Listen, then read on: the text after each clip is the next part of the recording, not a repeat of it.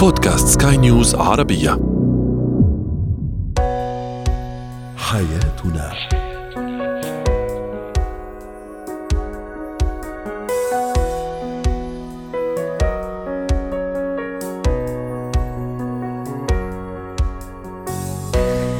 مستمعينا الكرام، أهلا بكم معنا إلى حياتنا، فضاؤكم اليومي الذي يعنى بشؤون الأسرة وباقي الشؤون الحياتية الأخرى، والتي يمكنكم الاستماع إليها عبر منصة سكاي نيوز ارابيا دوت كوم سلاش بودكاست وباقي منصات سكاي نيوز العربية الأخرى. معي أنا أمان شاب. اليوم نتحدث عن الاهتمام الزائد بالشريك، بالزوج أو الزوجة. هل يصب في مصلحة العلاقة أم يفسد هذه العلاقة؟ كيف أعلم طفلي الحب على مدى أيام السنة كلها؟ وأخيرا، كيف أحب نفسي وأقدر ذاتي؟ هو وهي. يقال إذا زاد الشيء عن حده انقلب إلى ضده. هل ينطبق هذا المثل على كل الأشياء، خاصة الجميلة وخاصة الاهتمام والحب؟ دعونا نتعرف على هذا الموضوع مع دكتور هاني الغامدي، المحلل النفسي والمتخصص في القضايا الأسرية. دكتور هاني، هل الزوج معقول أنه يمل من الاهتمام؟ هل الزوجة تمل من الاهتمام الزائد؟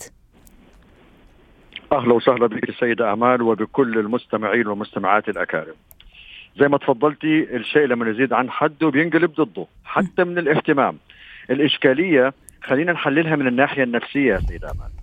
الإنسان بطبعه يحتاج إلى، كأننا نوصف هذا الأمر كأننا عندنا توانك، خزانات.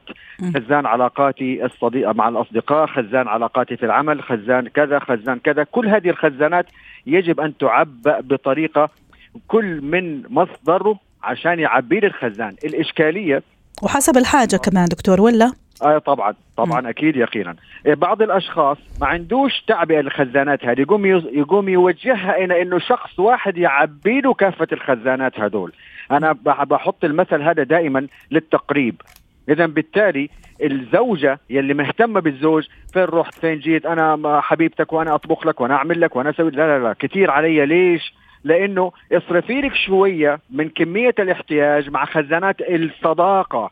اتصادقي مع الشخصيات الأخرى عشان تصرفي هذه الرغبة، عشان ما تسقطيها علي أنا. ضف إلى ذلك، إذا ما عندها مشاغل في حياتها، ما عندها مشاريع، ما عندها أفكار للتطبيق، أيضا كل ما ستطبق من أفكار هو في البيت وأصحاب البيت. رأس من هم على أصحاب البيت هو الزوج. إذا بالتالي ستسقط هذه الاحتياجات لإشباع هذه الرغبات كلها، تبغى تستقيها من مصدر أحادي. هذا هو المسبب في بعض الحالات. بالتالي هذا الرجل أو هذا الزوج حيستصعب أنه أنا بأغطي لك كل احتياجاتك للتوانك اللي احنا ذكرناها لو جاز التعبير. وهل هذا الأمر كمان ينطبق على الزوجة؟ بمعنى هل الزوجة كمان تمل وتختنق، إذا صح التعبير، من الاهتمام الكثير والكبير، ويعني ونون ستوب إذا صح التعبير، ولا لا طبيعتها العاطفية ما تخليها تمل، بالعكس كل ما أخذت اهتمام أكبر كل ما هي كمان أعطت أكثر؟ ما تدافعيش عن بني جنسكم، لأنه نفس بني جنسكم بيجوني. والله ما عم دافع، ما أعرف ليش أنت متوقعني عم دافع، بس عم أتساءل بشكل بريء جدا، هل المرأة تمل من الاهتمام ولا لا؟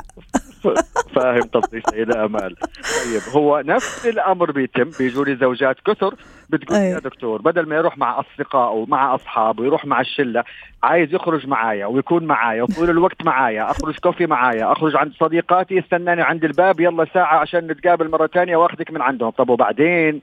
يعني أنت ما في محور حياتك غير هذه المرأة.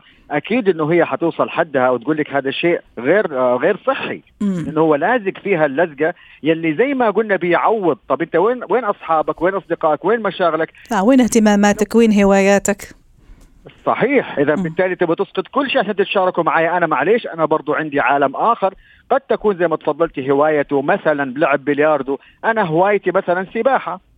إذا بالتالي حتى لو تبادلنا هذه الهوايات، احنا صرفنا شهوة ورغبة تعبئة تانك الهوايات. طب والباقي؟ لسه عندي صداقات وعندي وعندي علاقات إنسانية وعندي ومش عارفين وأشياء كتير تاني. إذا بالتالي هي نفس الأمر سيدة أمال. صح. لما بيجي الحتة إنه اهتمام لما بيزيد عن حده يجب أن يتوازن. وللمعلومية هذا الأمر قد يكون مسبب للفراق والطلاق. م- الأمر قد يتعجب منه البعض، معقولة لا معقولة ونص، لأنه كثير من الحالات بتكون موجودة سواء الرجل أو امرأة متضايق من عنوان موضوعنا اليوم. رائع دكتور هاني، احنا اتفقنا أنه الشيء الأمثل هون أنه توزيع هذا الاهتمام آآ آآ زي ما تفضلت حضرتك، يعني يعني شبهته كذا زي, زي الخزانة طبعا للتشبيه حتى نقرب المفهوم. طيب هل كمان هالاهتمام يكون حسب الحاجة لهذا الاهتمام؟ ممكن أنا اليوم كزوجة يعني أوكي تمام عندي هوايات معينة، راح أشوف صديقة، راح أروح مشوار معين، فمني كثير يعني بهذيك الحاجة لهذاك الاهتمام. وإذ بالشريك لا، زي ما تفضلت موجود بيسأل بيستناني بمعرف إيش،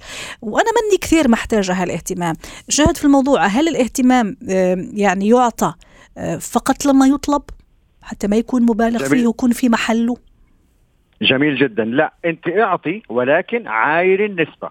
مم. اعطي وعاير النسبة. معايرة النسبة هي الامر المهم في الاب في الموضوع. بس كمان البعض يقول لك طيب ما هي كمان منها حسبة يا دكتور، مش عملية حسابية المشاعر والاهتمام والعواطف.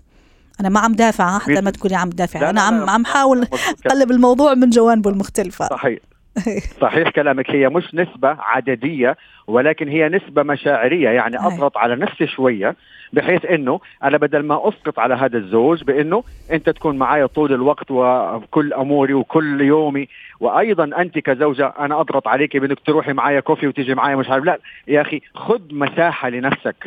وللمعلومية الأمر الصحي في, في هذا الجانب أنه كل إنسان يكون عنده وقت متخصص له. يعني من الجميل جدا انه يكون عندي وقت اثناء اليوم الواحد او اثناء الاسبوع، بس ما نكون زي البعض يقول لك والله نهايه الاسبوع انا اطلع ثلاثة ايام مع الشله. لا، هذا ما صار وقت مستقطع لك يا حبيبنا، هذا صار اجرام في حق البيت. مم. فبالتالي نوازن الامور مشاعريا وليس عدديا زي ما تفضلت. جميل. وهذا الموازنه كمان راح يعني تخلينا نتفادى الشيء يمكن، يعني اكيد حضرتك مع المراجعين اللي جو عندك ما يسمى بالخذلان. مثلا تقول لك أنا أعطيت ووفيت وظليت سنوات أعطيت شبابي وعمري، وهو نفس الشيء أحيانا يقولك أنا أعطيت شبابي وفي النهاية خذلتني أو في النهاية خذلني. الخذلان لما ممكن نعطي كثير بشكل غير متوازن أه والنتيجة تيجي عكس ما حنا كنا متوقعين، وهنا يجي الخذلان. خليني بس أرد على حتة أنا صرفت شبابي معاك وصرفت شبابك معايا. أنا هذه الكلمة تستفزني وتزعلني. انتوا مش كنتوا مع بعض محبين؟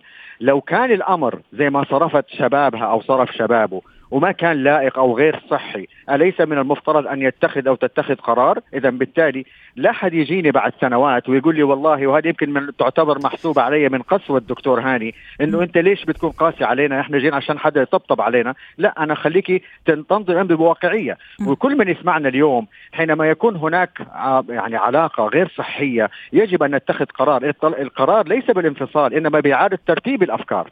عودة للنقطة. نعم صحيح يا سيدة أمال، إنه لما يكون أحيانا أنا صرفت هذا الوقت بالحب طبعا وبالتقبل لما هو يعني مقبول من قبل الطرف لطرف آخر، لا يعني ذلك إنه أنا والله أحسب حساب إنه لازم تهتم بيا ولازم تكون معايا ولازم تكمل. معليش، برضو نستمر على نفس جزئية الخصوصية ونحافظ عليها. مفهوم الخصوصية ده أنا تكلمت عليه عشرات المرات في برامج متعددة، وأيضا على على قناة سكاي نيوز عربية فيما يخص موضوع الخصوصية وقديش عندنا اهتمام بموضوع الخصوصية وقديش هو صحي. موضوع علامة صحية مية بالمية جدا أكيد صحيح.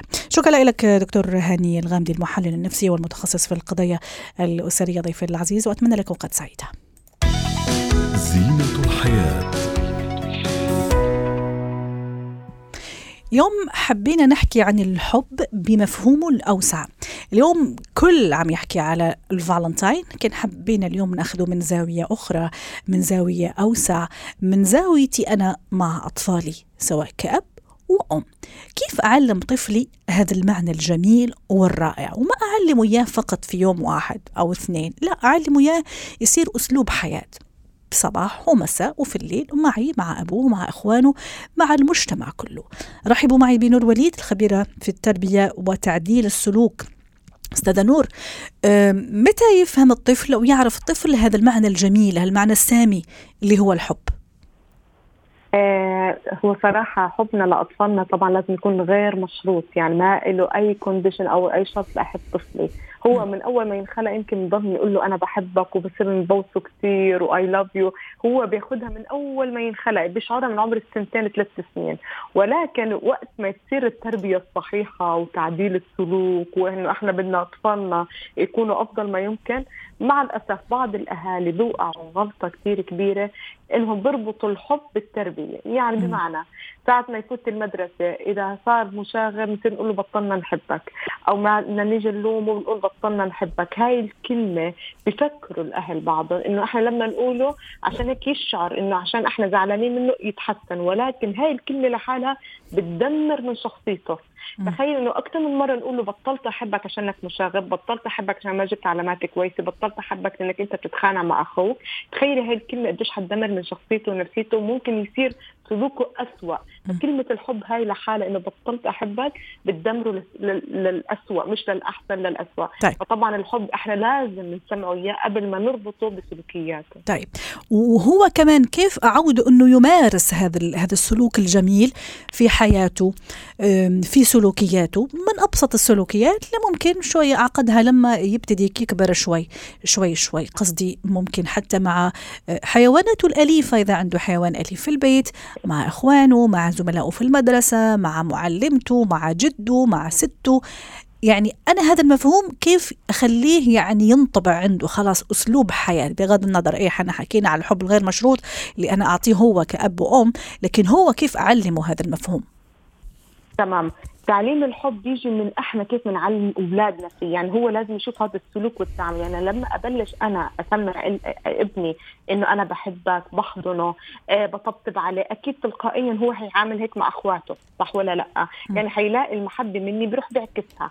ثانيا اسلوبي انا كمان، محبتي له مع عائلتي، لما انا اقبل ايد امي جدتي هو كمان بيقلد نفس السلوك. يعني انا شو ما بعامل ابني هو رح يعمل نفس الشيء. وبالمقابل ما دام هو بوصل للمدرسة وحيكون شوي مستقل، تلقائيا رح يبدأ يعمل الاشي اللي أنا عززته إياه بصغره، لأنه الحب هو كلام وفعل.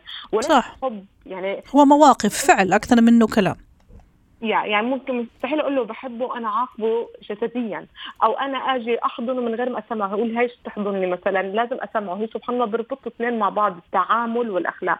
فتلقائيا إحنا صورة أولادنا، فلما نحن نركز كيف عم نحكي معه وكيف بنرتب اخلاقياته وسلوكياته داخل البيت حتنعكس برا. فبنيجي احنا كمان بنقول له هذا صاحبك، هذا صديق لك، احنا بنحبه بنحبه من غير ما نفكر. طبعا احنا وصلنا لمرحله الجنسيات تختلف، الاديان تختلف، بلشوا الاطفال اللي بيكون عندهم اقل كابيلتي زي اللي عندهم سبيشال نيد كذا، نحس انه لا احنا كنا بنحب الجميع، نحن ما في اختلاف، ما فيش فروق بيناتنا. اكيد الاولاد بيصير يسالوا ليش شكله، ليش كذا، بيستغرب. ممكن كمان يستغرب تصرفات أولاد مختلفة، مش كل الأهالي نفس التربية.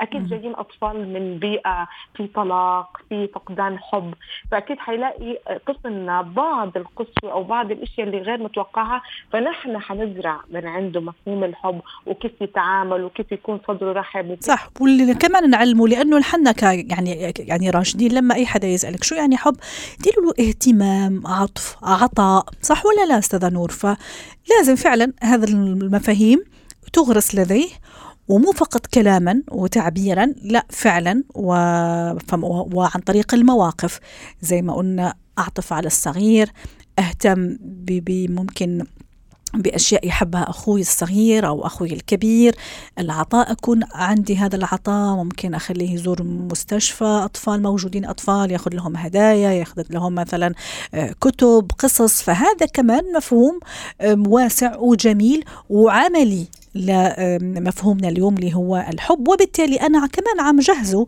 مستقبلا لرجل أو لفتاة أو لسيدة عارفة هذا المفهوم وفعلا طبقوا بحذافيره في أرض الواقع، مع الناس، مع المجتمع، في علاقاته، وليتر أون كمان في علاقاته هو مع زوجته أو في علاقتها هي مع زوجها. هذا الطفل وهذا البنت لما يكبروا.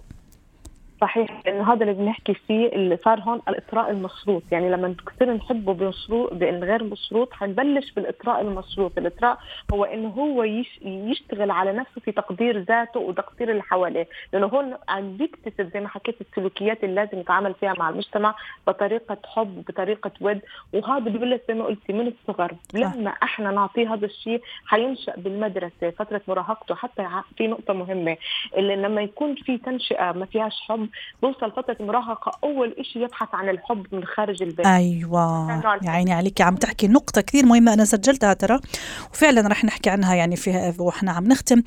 دوري أنا كأب وأم في حماية أطفالي خاصة المراهقين والمراهقات من ناس متطفلين ممكن ناس يأذوهم تحت مسمى الحب، وممكن لا وكمان غير اللي بيأذوهم. ممكن عن جد بنت أهلها ما بحبوها، الولد أهله كتير ما بحبوه، بيجي بقولها أنا حبيتك، لقيت الحب اللي كان فقدته هو ببيتي، وعن جد وهذا اللي بيصير. وبحبوا بعمر كتير بكير، وممكن يوصلوا يوصلوا لأغلاط أو لا، ممكن يضلوا متعلقين ببعض وما عم بيركزوا بدراستهم، ما عم بيركزوا إنه بس بدهم يتجوزوا بأسرع ما يمكن. طب كيف هدول بدهم يتجوزوا من الأساس؟ لا فهموا الحب ولا فهموا التربية الصحيحة ولا أخلاقيات الزواج جوا بيتهم، وكان في تفكك. فالواحد الأهل لا لازم يدير باله انت عززت ابنك الحب، صدقوني لما يوصل مراهقه وما بعد مراهقه سن الرشد هيكون عندهم القدره انه يرجعوا لكم ويرجعوا لكم لاي مشكله لاي موقف، لانه عارفين انتم بتحبوهم. اما اذا لقوا الصد او الخوف او تربطوا التربيه دائما بالحب بصير يخافوا انه يقولوا لكم شو عم بيصير معهم. طيب يخافوا انه تعاقبوهم. وكمان في نقطه انا حابه انوه لها استاذه نور، وشاركينا لو سمحتي. حين في بعض المعتقدات هو لانك طفل لانك صبي انت رجال ما لازم تحب، عيب الحب، الحب للبنات الحب ضعف. لا، الحب هو قوة، الحب هو عطاء، هو اهتمام، هو يعني فعلا هو قوة، هو عطف. ما يعمل هالأشياء إلا الشخص القوي والواثق من نفسه. فهذه أحيانا مفهوم شوي مغلوط يمارسوه بعض أولياء الأمور، يعني يريد ننبه لهذا النقطة قبل ما نختم. طبعا في بعض المفاهيم الموروثة الخاطئة انه الرجل لازم يكون ناشف قاسي قوي، ما في داعي يعبر. ممكن يكون الرجل موقف صحيح، انا الرجل موقف بدك ترجع تقيسه انت بالمستوى الشخصي، هل انت كنت سعيد بهذا التعامل؟ مرات الاب بيكون هاي بيزرع الفكره اكثر من الام. الام ممكن تكون لا مش متقبله هذا الشيء، ممكن ترجع لاول شيء للزوج تقول له انا مثلا ما كنت متقبله هذا الطبع، انا ما بدي ابني يعيش هذا الطبع. لانه هذا بيرجع للزوجين لما يشوفوا سلوكيات بعضهم، في منهم بيقول لك ما بدي ابني ياخذ هاي السلوك. فانت من وقت مبكر قبل ما الولد يبلغ ما يكون مشبه ابوه لازم توجه الاب انه يعبر من هذا السلوك عشان ما يزرعها لابنه وقت يلاقيها بعدين لفتره البلوغ. شكرا لك استاذه نور وليد الخبيره في التربيه وتعديل السلوك. مهارات الحياه، كيف أقدر ذاتي وكيف أحبها، وفي النهاية في الحقيقة هذا من أجمل وأقوى أنواع الحب. رحبوا معي بفاتن سلامة مدربة مهارات حياة.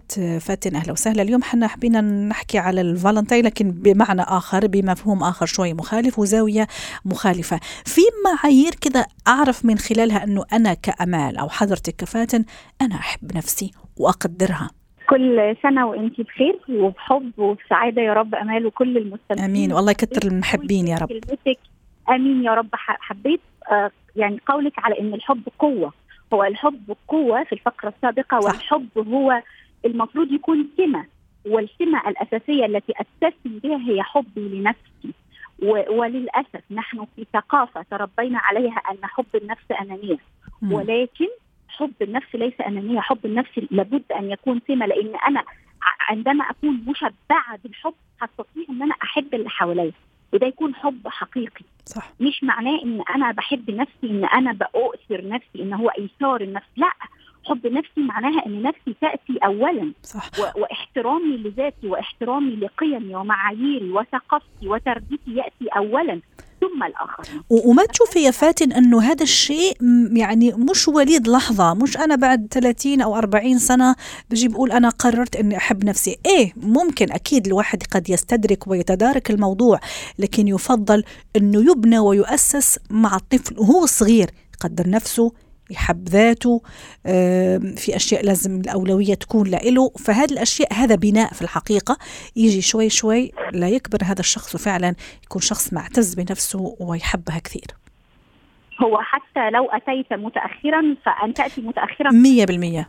يعني لو اكتشفنا أنه أنا متأخر في صبي لذاتي، فخلينا نشوف الخطوات اللي أتخذها حتى أحب نفسي، حتى أستطيع أن أنا أحب أولادي وأحب البيئة اللي حواليك. وقف المقارنة، وقف مقارنة نفسك بغيرك، لأن إحنا كلنا بنجرو at different levels، كلنا بنظهر at different circumstances أو ظروف مختلفة.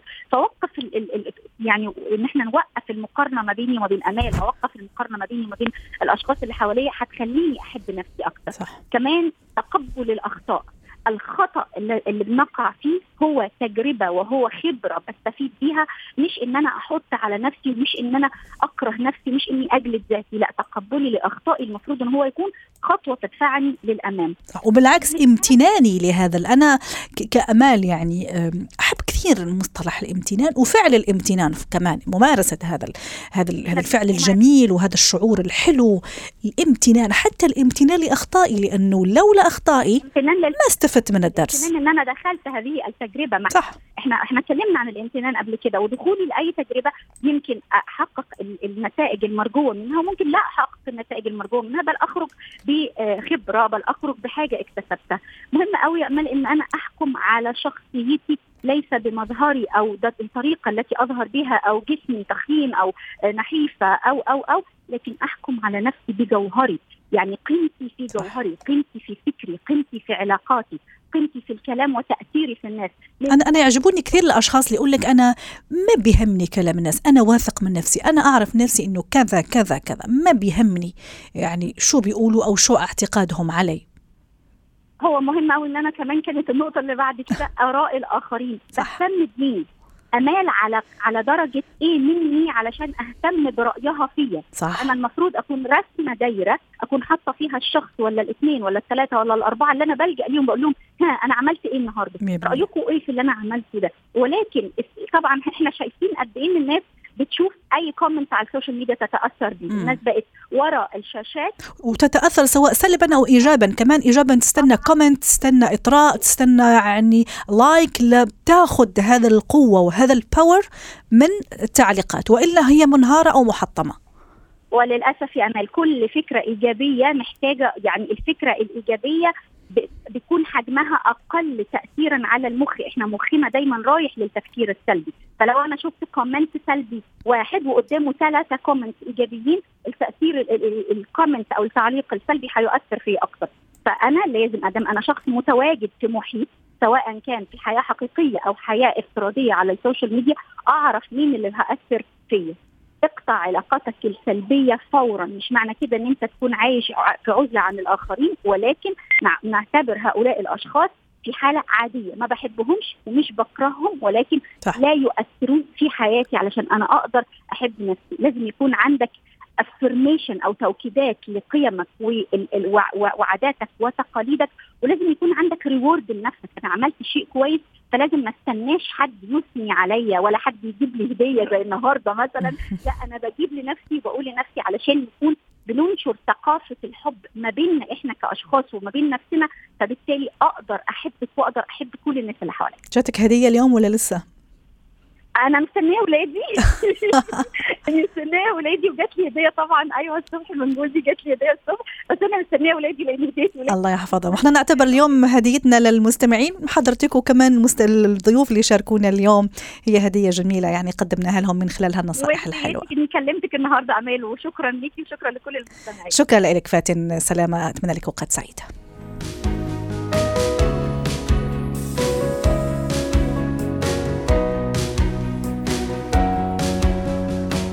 تم حلقة اليوم من حياتنا، شكرا لكم وإلى اللقاء.